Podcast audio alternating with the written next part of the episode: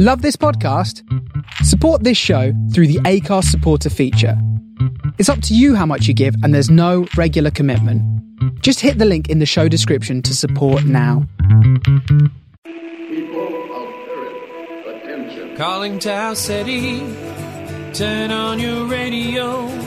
I know we had some words last time, but that was so long ago. I got your message. It was a little harsh, you know. It's still a little hard for me to hear. Please take it slow.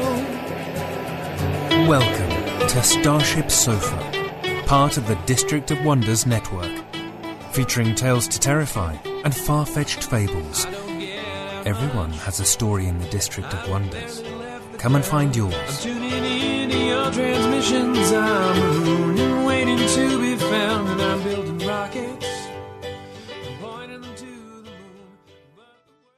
This is the Starship Sofa. Everybody, welcome, hello, and welcome to show 550. Hi, I'm your host, Tony C. Smith. Yes, hello everyone. 550, man. Wow, get in there. Today's story is an original to Starship Sofa. ISOL 8 by David Court. Yes, and guess what? It is narrated by the one and the only Mr. Nick Camm, user in for a treat. Oh, now, apologies if last week you, you, you listened to the show via the actual website.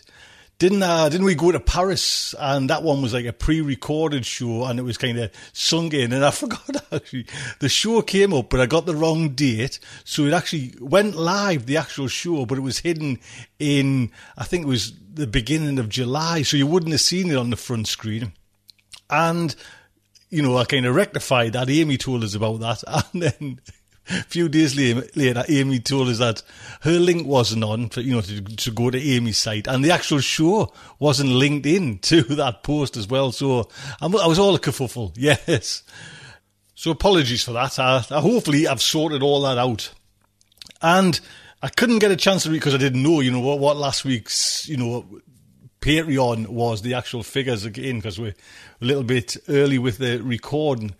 But it was that beginning of the month where it just drops down. And I'd, I'd heard a rumour that something to do with Patreon changing over their provider of like payment cards, you know, how they kind of make payments, the system they use had been changed. And there was a little kind of, apparently a little kind of fluffle or a kerfuffle with it. And some cards were getting declined. Well, I had last week 30 declined cards. And it, yeah, if it's all like, you know, the little $1 ones you, you take on the hit, but there were some big, in, big uns in there as well. And wow. So I had to put out an email. And I've never been on my email system for a long time, to be honest. You know what I mean? So I put out an email and wow, did I get a response there? So what I'm going to do is I'm going to read everybody out there. So this is just fantastic. We kind of, I think we were around about, what was it? About 413 414 on Patreon and like I say everyone stood up you know to the to the mark there. So Bart Epstein. Bart thank you so much. James Silverstein. James you know what I mean? Just thank you. John Goodburn. Thank you John. Donald Crossman. Mike Kelly. Melissa Basil. Josio Munoz. R.M. Ambrose. Apacheka Bob Kevin Damnon, and Alexei Gladlovich. Thank you, everyone there. And I've done a little special butcher of some of them names. Well, thank you so much indeed. Do you know I mean? It was just fantastic to kind of see the help coming in. And yeah, you know what I mean? It's not about massive, massive kind of donations. You know what I mean? We just want kind of be like steady, rock steady. So just the little donations, the $2 gets you the ads, the, the $3, $5, perfect. Do you know what I mean? Absolutely perfect. So please, you know what I mean? If you can, we, we certainly need the help, but I hate when it kind of all gets a bit, mm, it just gets a bit, I get a bit stressed and I sometimes feel like chucking it all in and just walking away. But lovely emails as well, some fantastic emails. You know, just saying what you know how we kind of what we do on this show helps people. So yeah, we're still going, but we had a little wobble, like you say, thirty odd declines, and it's just like, oh, here we go again, man. So if you can Do you know what I mean? Join the band of people who are helping out. And like I say, couple of dollars, man. Do you know what I mean? Just do that. Be fantastic. So we will get in to the main story ISOL 8 by David Court. And like I mentioned before there, this story is an original to Starship Sofa. David Court is a short story author and novelist whose works have appeared in over a dozen venues, including Tales to Terrify, Visions from the Void, Fear's Accomplice, and The Voices Within. Whilst primarily a horror writer, he also writes science fiction, poetry, and satire.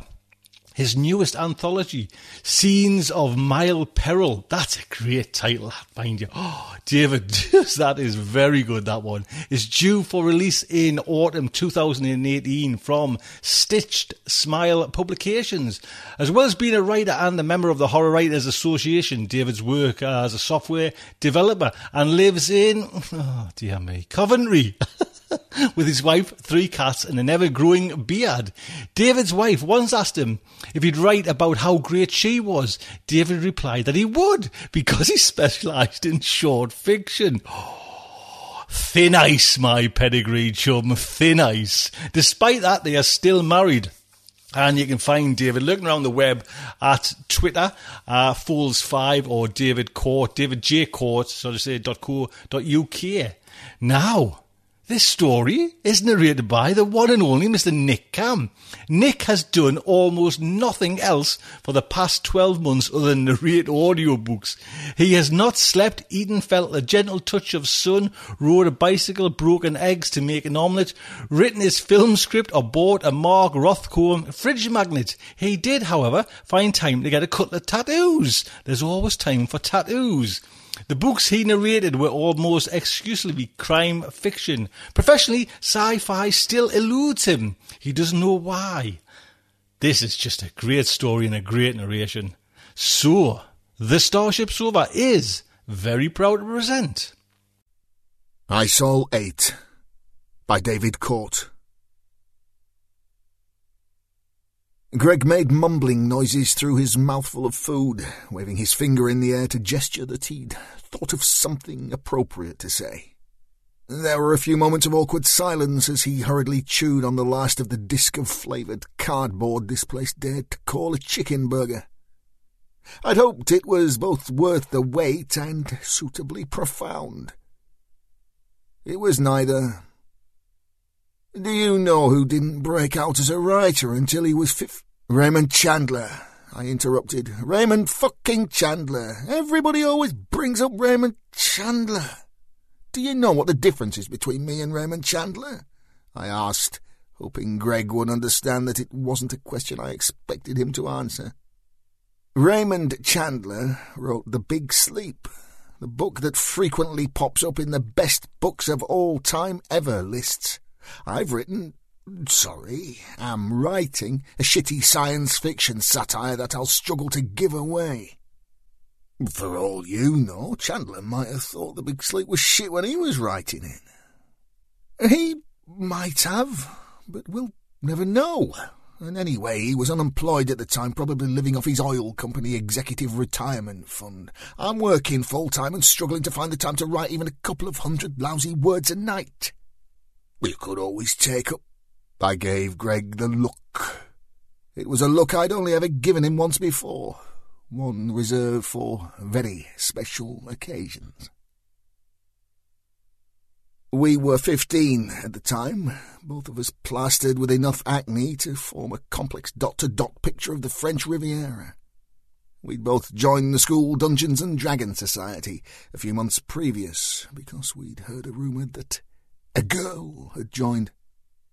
This was patently untrue. Turns out that Justin Bayliss had just gotten into Megadeth and was now easily mistaken for a girl from the back. Our intrepid band had been questing for nigh on two months. We'd slain the dread banshee of Gil Moreth and had bested the bloodling assassins of the Night Quorum. Now we were at our journey's end and facing our nemesis, the necromancer of Rockvale. Everybody except for Greg, who'd been diverted by a nearby treasure chest, had been paralyzed with a foul enchantment. Here, in the fantasy realms of the Eighth Veil, Greg was the mighty, yet easily distracted, Rugarth the Barbarian. We'd scoured three dungeons, searching for the one weapon that could defeat the necromancer. His true name. All Greg had to do was shout it out loud, rendering the foul mage's magic useless and making him vulnerable to mortal weapons. Our team could then happily hack him up, grab a big recognizable piece of mage cadaver each, and claim the bounty on it in our homelands. I shout the necromancer's name, declared Greg triumphantly. All eyes fell on him. What name do you shout? asked the dungeon master, already turning the scenario manual to the victory page. The name was written on all our character sheets in large heavy pencil. We were all mouthing it silently in Greg's direction, willing him on. Greg glanced at his character sheet, nodded sagely at us, and then gave the name of an inconsequential non-player character we'd met two scenarios back. Are you sure that's the name you want to say out loud? asked the incredulous dungeon master, trying to spare all our lives. Greg suddenly panicked, looked at me. I gave him the look. It made as much difference then as it did now. Back then in the eighties, Greg said the wrong name again, and we all died horribly at the hands of the necromancer. Now he blundered on and finished the sentence I'd already answered a thousand times. You could always take up the writing full time. And what am I going to eat? Rejection slips? I'll be too busy using those to heat my freezing house, or to pile against the door to stop the bailiffs getting in. Oh, to be able to clone myself. I was sure that if I could just spend an extra two or three hours a day on the novel, I'd get enough momentum to properly finish it. Problem was, those extra two or three hours were taken up by everything else that wasn't work. I needed a miracle. And, inadvertently, Greg had the solution. The next evening saw the two of us sitting in the snug of the Albarossa Arms, putting the world to rights over two pints of ale Hydra. Greg suddenly remembered something, grabbing a crumpled piece of paper from his bag and handing it to me with the enthusiasm of a puppy dropping a ball at his master's feet. It was on the office notice board. It's the answer to all your problems, he proudly announced. Unless the paper was a crinkly cheque for several million pounds, I sincerely doubted that. I carefully unfolded the A4 sheet which had been subjected to the hidden torments lying in the bottom of Greg's work bag. An assortment of crumbs, dirt, and fluff fell from their respective paper fold prisons. I blinked at the gaudy, haphazard clip art, forcing myself to squint past the font choice. I could feel Greg staring at me as I read the first couple of lines. It appeared to be some nonsense about a clinical trial taking place for a product called Isol 8. It sounded quite promising at the start, a means of relaxing and extending your free time. But by line three it had gone into the realms of science fiction. It's some kind of con, I said, trying to hand him the sheet of paper back. He refused it. Why? It sounded spot on to me. Well, for one, it's written in Comic Sans. That doesn't scream credibility to me. It's a font basically weaponized to irritate anybody with an IQ higher than the shoe size. And I fail to see how sticking myself in virtual reality is going to make. I trace my finger along a line of text on the sheet, reading it aloud in a nerdy voice. Your working hours markedly more productive whilst having no detrimental effect on the other aspects of your life. That sounds great, all right. Also completely impossible. You could always go along. You're not coming along yourself? Strictly limited numbers, mate, and I can't really think of any reason I'd need it for. I'm not short of free time. And I thought you'd enjoy finding out it's a huge con and it giving you something to take the piss out of me about. You honestly think I'm that shallow that I'd go solely to have ammo to wind you up over? If you'd just like to fill in the name badge and this questionnaire, we can see whether you're appropriate for the trial. Despite the fact she'd gone through the process a hundred times since I joined the queue, smile, hand over the questionnaire and a blank name badge, deliver the line, her enthusiasm hadn't faltered in the slightest. Her smile looked almost genuine. I was tempted to make up a false silly name for the badge. Ivor E. Towers, but chickened out last minute. I also answered the questionnaire with more honesty than I'd originally intended. For what I still suspected was a con, everybody was so bloody nice and sincere. The questions were mostly straightforward enough. How many hours did I work? How much free time did I have outside of work hours? Hobbies? Phobias? I handed it in, and the receptionist, still infectiously enthusiastic and happy, placed it on a shelf of other completed entries behind her. There are some drinks and snacks next door if you'd like to go through, she said, gesturing to a door which I'd seen a fair few people enter and leave.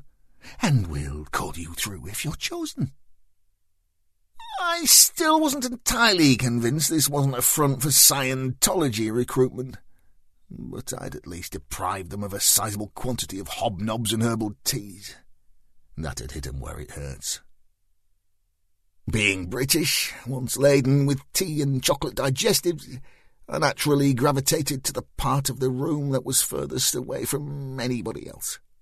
We Brits have an unerring knack of being able to mathematically calculate the optimum position in any location that will keep us as far away as possible from other human beings. There's a certain irony in finding that skill in a culture genetically predisposed from birth to stand next to each other in queues as often as possible. I'd barely managed to finish my third mini pack of biscuits when they called my name, ushering me through into a small theatre with no more than two dozen seats. A small projector was shining the ISOL 8 logo onto a screen that took up the far wall of the room. A small white wooden lectern sat in front of it. I'd just begun the preliminary calculations of working out where to sit that wouldn't put me near any strangers but the choice was taken out of my hands as I was led to a seat bearing a sheet of A4 paper with my name handwritten on it in thick black marker pen. One by one, people filed into the room male, female, black, white, young, old. When the last of the seats were filled, a tall, imposing figure stepped into the room. She was about my age, albeit a good head taller, and carried herself with an air of authority. She walked over to the lectern and stood behind it, surveying the room. I swear her eyes lingered on me more than they did anybody else in the room. I'm Dr. Susan Levy, she declared, and you have all been chosen, should you wish to take part, for the first United Kingdom trials of ISOL 8. The lighting in the room dimmed as the logo faded from the screen and was replaced by a cartoon of a man sitting in a cubicle in an office. In the bustle of 21st century life, a calming yet authoritative voice announced through a variety of speakers set into the ceiling. It's becoming increasingly difficult to master that work-life balance. I recognized but couldn't quite place the voice. Impending deadlines, too many commitments, they all add up. As the voice spoke, the screen showed speeded up footage of the man in the cubicle waking up, having his breakfast, going to work, sitting in a cubicle with an ever-growing in tray, going home, going to bed. This was repeating over and over, the orchestral soundtrack becoming increasingly discordant. By the twentieth or so loop, the pile of paper in the man's in tray was as tall as he was, teetering precariously. The soundtrack suddenly stopped as the man screamed. But now, designed for frenetic 21st century lifestyles, we have the solution. It was Terence Stamp. That's who it was. That gave this whole setup an air of believability. I bet he didn't come cheap. The man was suddenly alone in a blank white space, the grey watermark of the ISOL 8 logo fading in behind him. Grass appeared at his feet, and he sat on it and smiled. A butterfly flitted about lazily. ISOL 8. The cartoon was replaced by video footage showing a young woman in a doctor's office. The doctor was going through some papers with her, and the two were smiling. The legend who had played Zod in the awesome Superman 2 and Chancellor Valorum in considerably less awesome Phantom Menace continued his narration. With a simple and painless and reversible procedure, the isolate port is wired into your nervous system. The young woman was now at home, sitting alone on a comfortable armchair in one of those sitting rooms you see on television that are too tidy to have ever been lived in. She was holding a small white plastic glowing snub-nosed pyramid in the palm of one of her hands. The pyramid had the ISOL 8 logo etched in black on every surface and a single black button on the top.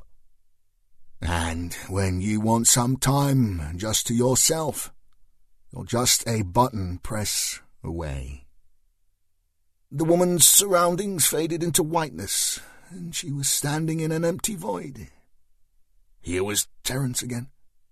This is your place, as empty or as full as you see fit. A virtual realm for you and you alone.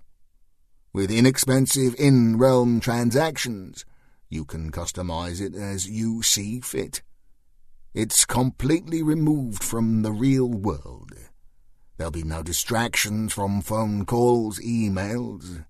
Your realm is utterly remote. The woman's surroundings shifted from a tranquil-looking forest to an exotic desert oasis to a medieval banqueting hall. The woman turned slowly on the spot, eyes closed, smiling. It's a place for relaxing, for reflecting, for spending as long as you like in. And the beauty is... The image shifted back to the woman in her sitting room, slowly opening her eyes, visibly relaxed. When you return to the real world, only seconds have passed. The screen now showed the white pyramid rotating slowly on the spot, the ISOL 8 logo prominent. The orchestral music moved to a swell, and Terence had the last words before the screen switched off and the lighting in the theatre came back up. ISOL 8. Tune in to you. One of Dr. Levy's aides was handing out brochures to those assembled. It looked like an expensive lifestyle magazine, full of sickeningly pretentious inspiration quotes in white italics. Still, I had to admit to being intrigued. Are there any questions? she asked, and an array of hands shot skywards. I was a little astonished to see that mine was one of them. She turned to face me, squinting over the top of her thin-framed spectacles to read my name badge. She pronounced it correctly first time, which was somewhat of a surprise. How can you spend as long as you like in there? I asked, intrigued by the technology. How does that work? The human mind, she began, as though reciting from a memorized script, when not burdened by all that messy and cumbersome bodily control, is an incredibly powerful processor. Because it's a direct neural interface, your brain is processing information thousands of times quicker than it ordinarily would. The figure varies slightly between people, but on average you'll get eight hours in isolate per second of real time. That was met by a flurry of impressed murmurs. I noticed a few hands go down, all presumably from people who'd had the exact same question I'd had. The video I mentioned microtransactions, asked another. How much does this all cost? That was exactly the sort of cynical question I should have asked. This is a local trial, so the ISOL 8 equipment is free. You'll need to go to one of our designated private hospitals for the surgery, but that'll be subsidized. The brochure details the prices of the customization options available to you, but they're all easily affordable microtransactions. Most of the basic options are free, anyhow. but you can have the Isol 8 up and running exactly as you like it for the price of a couple of cups of good coffee. What does the surgery entail? It's a minor procedure that will take about 20 minutes to complete. A nanofilament will be inserted into the nape of your neck, and that'll be connected to a small metallic tattoo that'll act as the wireless interface. There will be some residual bruising, but no more discomfort than that. It's the sort of thing you could do in your lunch break. What about fatigue? Won't you just get exhausted by potentially adding so many hours to your day? One of the key points of ISOL 8 is that when you're in your realm, your brain thinks that you're asleep. You could spend ten hours in there, but when you come out, you'll be completely relaxed. When we say free time, we genuinely mean that it's free. My mind was abuzz with the possibilities. I could finally get that book finished. My realm could be my writing domain. I wouldn't even need any microtransactions to customize it. A table, a chair, and a typewriter or word processor would be all I needed. The fewer distractions, the better. My customary cynicism was oddly disengaged, incapable of preventing me from staring firmly into the gaping maw of this particular gift horse. Apart from a brief sarcastic comment about the length of the hefty terms and conditions document that was briefly scanned before being signed, they had me hook, line, and sinker. Even the ordinarily terrifying medical disclaimer documents were completed with nary an alarm bell going off. My singular focus was on that virtual writing retreat. Greg and I had been sitting in the bar of the Albarossa in silence for a good half an hour, me lost in thought, him stuck on the crossword, before he broke the silence.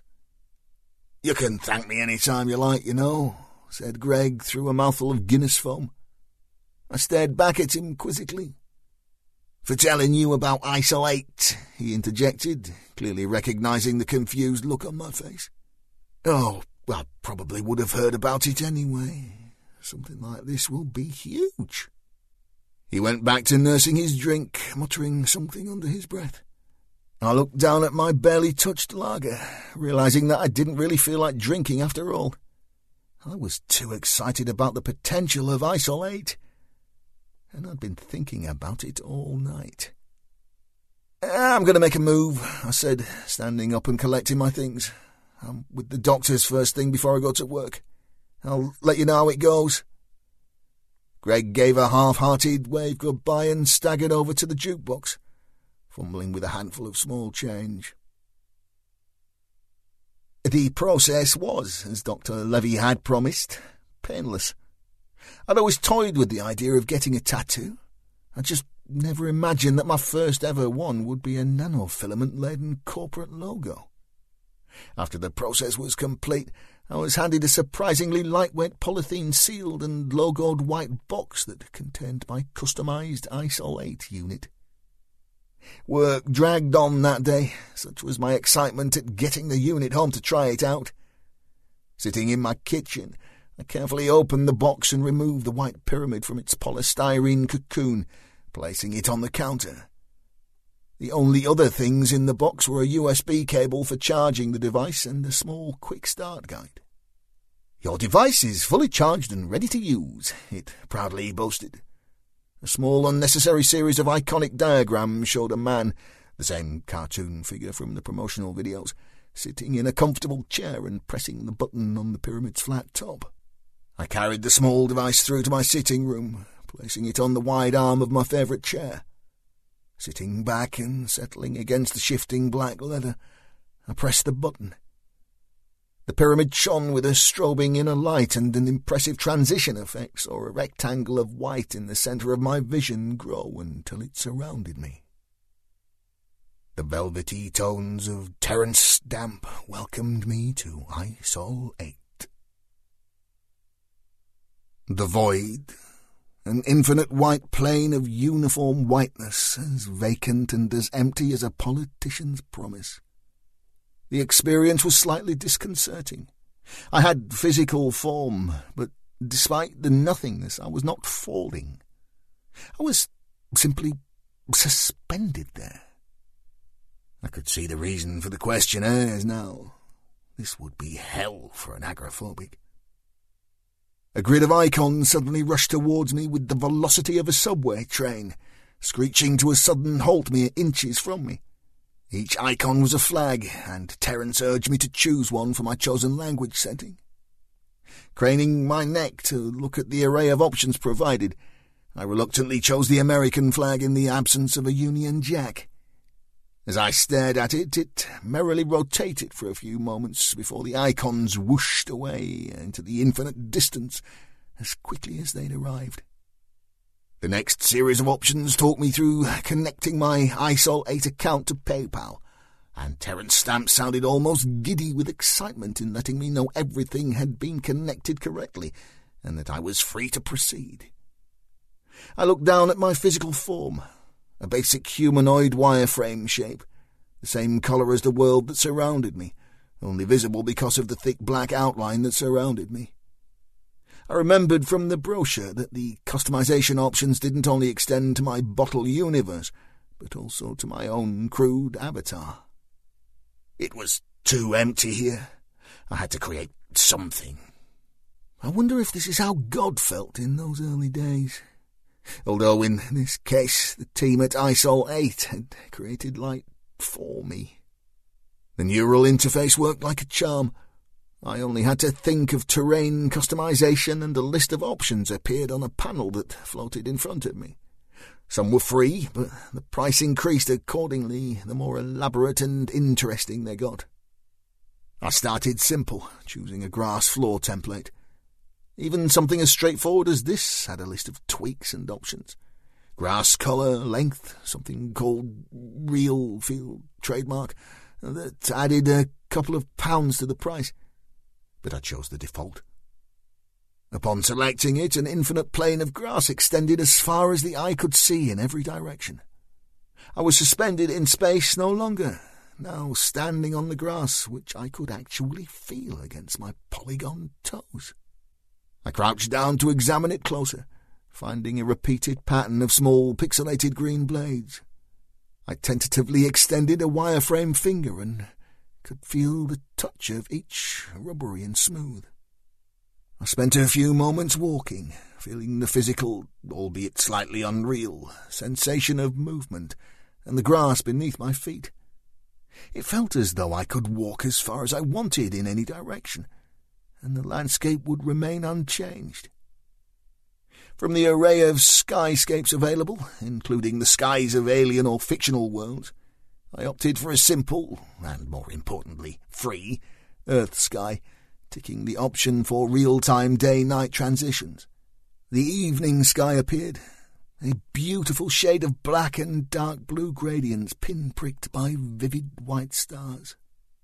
Now, mostly immersed in darkness, with barely adequate lighting coming from the aforementioned stars and a brilliant white crescent moon, I selected and directed a street lamp.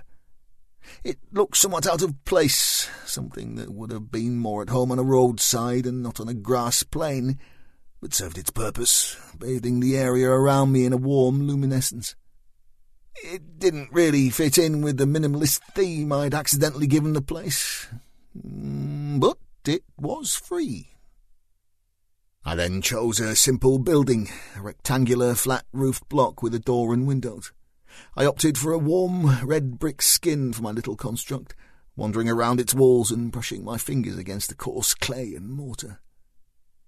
I stepped inside, flicking the light switch just inside the door. I spent the next half hour decorating this empty chamber, first lining the brick walls with some plain wallpaper and placing a dark brown thick carpet beneath my feet. I set a single table in the room's centre, and then looked through the menus for a suitable tool on which to continue my masterpiece. Despite the free word processors available, I spent the lofty sum of seventy-nine pence on an antique typewriter. It was a beautiful silver and black thing, possessing a greater level of detail and realism than anything else that populated my tiny world, me included. The record player I set in the corner of the room was free, but the music was not. I was assured from the menu that when the ISOL 8 software went properly live, I'd be able to link it to my Spotify account. But for the time being, I'd have to purchase music separately. It was a limited selection, but luckily adequate. I chose Bitches Brew by Miles Davis, the same album I used to accompany my writing at home. In some weird way, it felt like the link between that reality and this one, a potent nexus to keep me grounded. As the haunting strains of Pharaoh's dance filled the room, I smiled at this little dominion I'd created. Another seventy-nine pence were spent on a decent leather office chair, even though I doubted it was possible to get back strain from a virtual world. It seemed like a worthwhile investment. It was only as I sat on it, pulling myself closer to the typewriter and the pile of paper that came with it, I came across my first hurdle. In the real world, I'd written sixty or so pages of Nova's Gambit, my would-be impending science fiction epic. And for every page of the novel, there were three pages of scribbled handwritten notes. How the fuck would I get them here? A quick call to a very patient gentleman at ISOL 8 Customer Services next morning talked me through the process. He said his name was David, but he spoke with a thick Indian accent, so I doubted the honesty of that statement. There was a small fee to open what they called a shared document account. These microtransactions were certainly adding up. But it would be possible to upload documents from the real world into a folder I could access from my ISOL 8 realm. The more money I spent, the larger the potential storage space of the shared folder. Despite my promises to myself that I wouldn't allow ISOL 8 to interfere with my day job, much of that morning was spent scanning in my notes and manuscript on my work's equipment, hiding my activities from the prying eyes of my inquisitive boss, who'd already been asking me questions about my new tattoo. I couldn't finish work quickly enough, wolfing down my evening meal with such ferocity that I could feel the pains of indigestion even in my virtual realm. My manuscript and notes were there waiting for me upon my arrival, and the groundbreaking jazz of Miles Davis accompanied me through a productive three and a half thousand words of story. As I've said previously, I'm a science fiction writer, but was now using technology that was almost beyond the realms of anything I'd even considered possible. If I were writing about this kind of tech in a short story or novel, now would be the point I'd start dropping hints about how there was a sinister side to it. Perhaps ISOL 8 were using their apparent benevolence as a cover to harvest people's brainwaves or to use the hardware for some devious identity theft scenario. Perhaps the protagonist, me in this case, would start encountering previously unexpected side effects from the use of ISOL 8 equipment. Perhaps I'd become addicted, ending up as a gibbering wreck unable to distinguish the real world from the virtual one. Perhaps my employer would start to notice a change in my personality, an obsessive or short-tempered side to me. I'd be fired and I'd retreat to my virtual realm, becoming ever more separated from reality. Maybe I'd encounter another being in that empty realm, an electronic ghost of somebody whose physical form had died, and they'd become trapped in that digital limbo. Or even worse, I'd gone insane, believing that there was a ghost in there. The real world, as it turned out, even with this fancy gizmo, remained equally as mundane. As with most corporations, the most ominous aspect to ISOL 8 was their love for money, resulting in a somewhat lengthier credit card bill for me than usual, with an array of assorted 79 pence transactions dotted throughout. Uh, and one 99 pence one. I'd fancied a nicer carpet.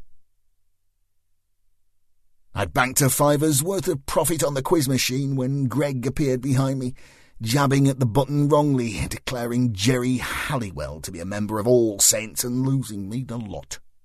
Sorry, mate. He half-heartedly apologised, handing me my three quarters of a pint of lager. It looked like he'd spilled most of it between here and the bar. As we sat ourselves down, he opened his packet of Borwell's pork scratchings and laid it splayed on the table like some manner of porcine sacrifice, spilling most of the contents on the floor. Unfazed, he leaned in to me conspiratorially. So, when you going to introduce me to this ISOL 8 lot, then? It's a close trial, Greg. I don't think it works like that. Tina and Reaper Graphics says they've opened it up. She signed up Bill from procurement, and he's having the surgery tomorrow. Come to mention it, there had been something in the ISOL 8 newsletter about introducing friends.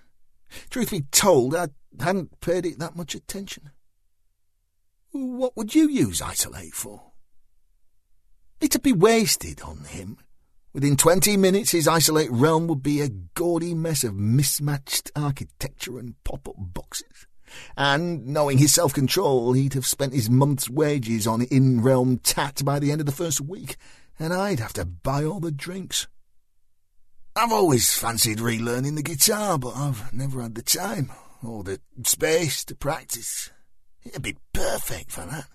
Relearn? That implies you knew how to play in the first place. I saw your first band back in the early 90s, remember? You sounded like a game loaded on the ZX Spectrum. I'd stick to the triangle, mate. Greg sat back in his chair, brow furrowed. He shook his head as though he'd thought of something to say, but had then decided against it. However, just as he started to relax, he blurted out regardless. Do you know what, mate? Fuck you. Fuck you. Don't forget who it was who told you about ISOL 8.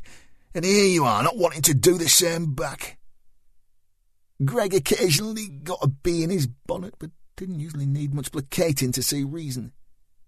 Oh, come on now, mate. You just got me a flyer from the office notice board. Hardly a Herculean effort. Eh? Far from calming down, Greg got to his feet. Don't call me mate, mate. I'm the one who had to listen to all your shitty ideas and read through your equally shitty stories. You know, the ones where you told me to be honest until I told you anything I didn't like about them and you told me that was because the ideas had gone over my head. All I've ever gotten back from you is fucking sarcasm and arrogance. Oh, but fuck off, Greg. You told me you liked reading them. Only because you fucking flounce off if I tell you otherwise. So what if I was a shitty musician? You were a shitty writer too, but I helped you. And you won't even do me the same bastard favour back. He turned on his heels and headed back towards the bar. Prick. He'd soon come back when he realised he'd left his pork scratchings. Any time soon. Any time now. Fuck it. I'd have 'em. The real world became a means to earn money, refuel myself, and empty my bowels. Without that annoying prick Greg and his obsession with going to the pub and socialising, I threw myself into finishing the novel. As ISOL 8 grew more popular, the default transaction price rose from 79 pence to 89 pence, but it was still a literal small price to pay. I'd spent some money on improving the landscape outside my Isolate house. It was nice to have a break from the writing and wander along the new babbling stream I'd had installed, watching the koi carp frolic beneath the lapping waters, with realistic, true-to-life liquid physics. Trademark.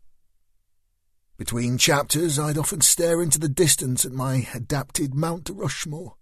All but one of the faces were characters from Nova's Gambit, Washington's head replaced with my own sixty-foot-tall gurning mush. I'd taken to using the skies above the house as a scratch pad for my notes, a new feature they'd introduced that I'd initially childishly abused by having Fuck Greg plastered up there in font size big enough to render each letter the size of a small moon. I'd written it in Comic Sans. Eh, it seemed appropriate.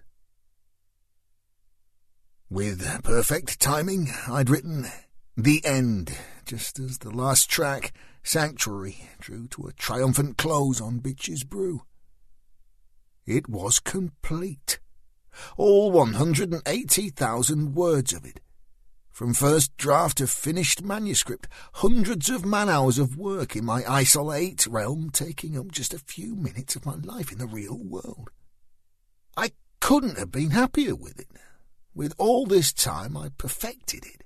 Every line of dialogue was snappy and critical to the plot. Every single moment was carefully balanced and integral to the story. It was, truth be told, fucking great. I'd keep my ISOL 8 realm, I decided. The subscription was cheap enough to keep going, and I'd been needing it for the inevitable sequels. The publishers would be squabbling over this one, I had no doubt. Only the shared folder didn't seem to have an upload option. There didn't seem to be a way to get this hefty document back into the real world. That nice man from customer services would help. I'd once experimented with my ISOL 8 environmental settings by temporarily shifting the location of my realm to their equivalent of the Antarctic. That environmental shift had lasted an entire 18 seconds before I'd selected undo. It was fucking freezing, and I was feeling that same way now. It was Martin on the phone this time, a thick accented Pakistani. It's all in the terms and conditions, sir. ISOL 8 is designed as a relaxing environment for contemplation, and it clearly states in both paragraphs 1192 and 2204 that it's not to be used for creative endeavours. Yeah, yeah, I got that much, but let's just say that I did use it for creative endeavours. Page 162. Your brain waves pass through our proprietary ISOL 8 software. Any creative works created using our bespoke toolset are the intellectual property of the ISOL 8 Corporation. But I wrote a book. I'm afraid it's our book now, sir. You did agree to our terms and conditions that explicitly stated that. I can remember what I wrote. I'll just do it again in the real world. There was a moment of silence from Martin, thoughtful contemplation before he delivered that chilling, calculated line. Will sue, sir. I'm afraid it's our book now. Short of launching a tirade of obscenities at the cool as a cucumber Martin, I was suddenly lost for words. And the irony of having lost my actual words to ISOL 8 was not lost on me. But they're all my ideas, everything in it. Years of work. This is so unfair. Can't suddenly say they're yours because of a hidden clause buried away in a 900-page document. Oh, we can, sir. That's precisely what I'm doing. And it was mentioned four times, and the document in question is only 878 pages in length. But there'll be other writers, poets, artists, musicians, lots of others who spent hundreds of hours inside ISOL 8 creating stuff. I hope not for their sake, sir. If they are, they're breaking their terms and conditions. You... you can't do this. I'm the writer. It's all mine. I had sequels planned. Is there nothing you can do to help me? There was a pause, as though Martin was leafing through his bumper corporate guide to being an obnoxious wanker, for the precise entry explaining how he could be as cutting as he possibly could. As a goodwill gesture, sir, we'll refund your last month of transactions. It's the least we can do. You've got that right, Martin. You've got that right. Nova's Gambit caused a huge bidding war between Fox and Paramount before it was even released as a book. Fucking Tom Cruise was attached to the project before anybody had read a bastard word of it, like a fragmented turd hanging from a dog's ass. ISOL 8 got some young and confident model to do the promotional rounds, all cheekbones and stubble. To add insult to injury, the fake name they gave him was an anagram of mine.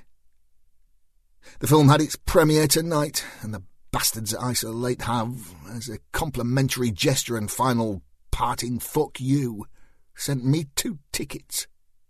There are rumours they're expanding ISOL 8 in the next couple of weeks for a secondary market.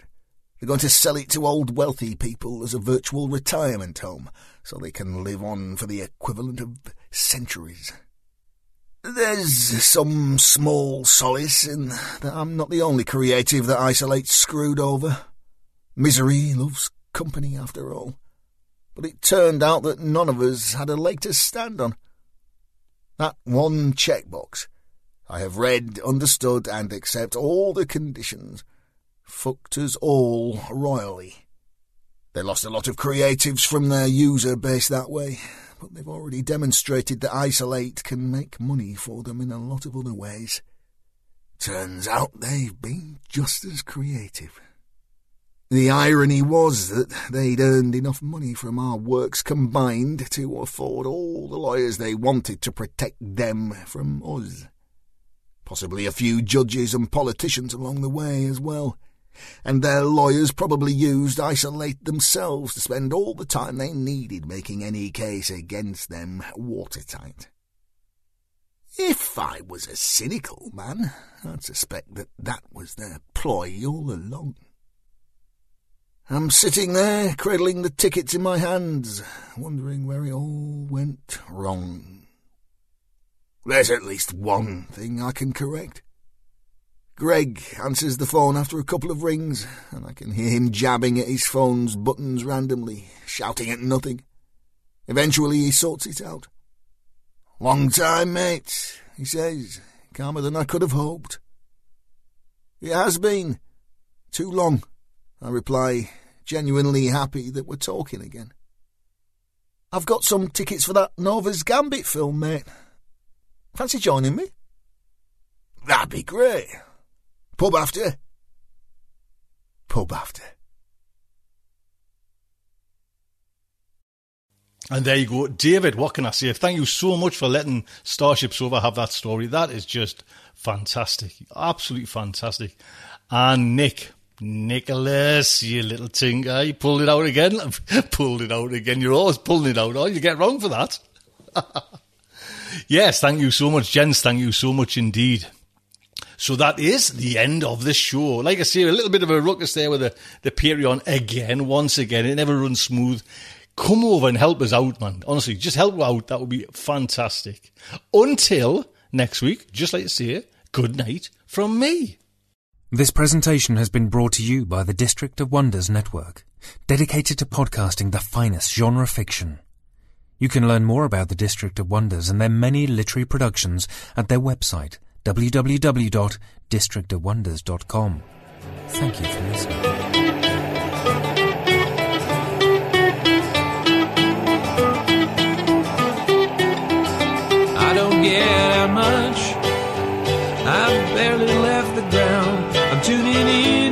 Transmissions. I'm mooning, waiting to be found, and I'm building rockets pointing them to the moon. But the work is going slowly, won't get to you anytime soon. Can you reach me? Is my signal getting through? Turn on your radio, I wanna talk to you.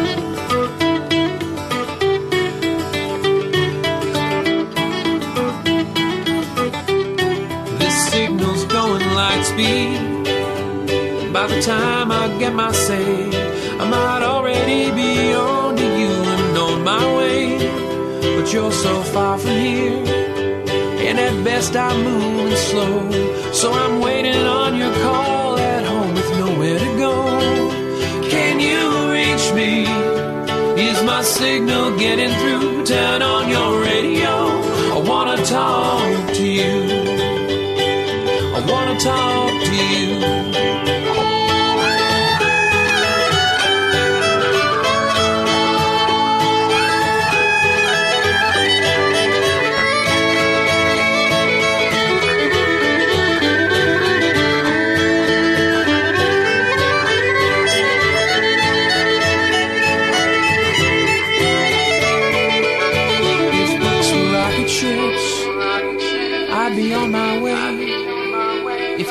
Cast myself on a radio wave, I might get to you someday.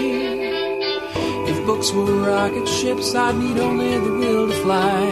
I'm still building word by word, and I'll get out there by and by. I'll get out there by and by. I'll get out there. I'll get out there by and by. I'll get out there by and by. I'll get out there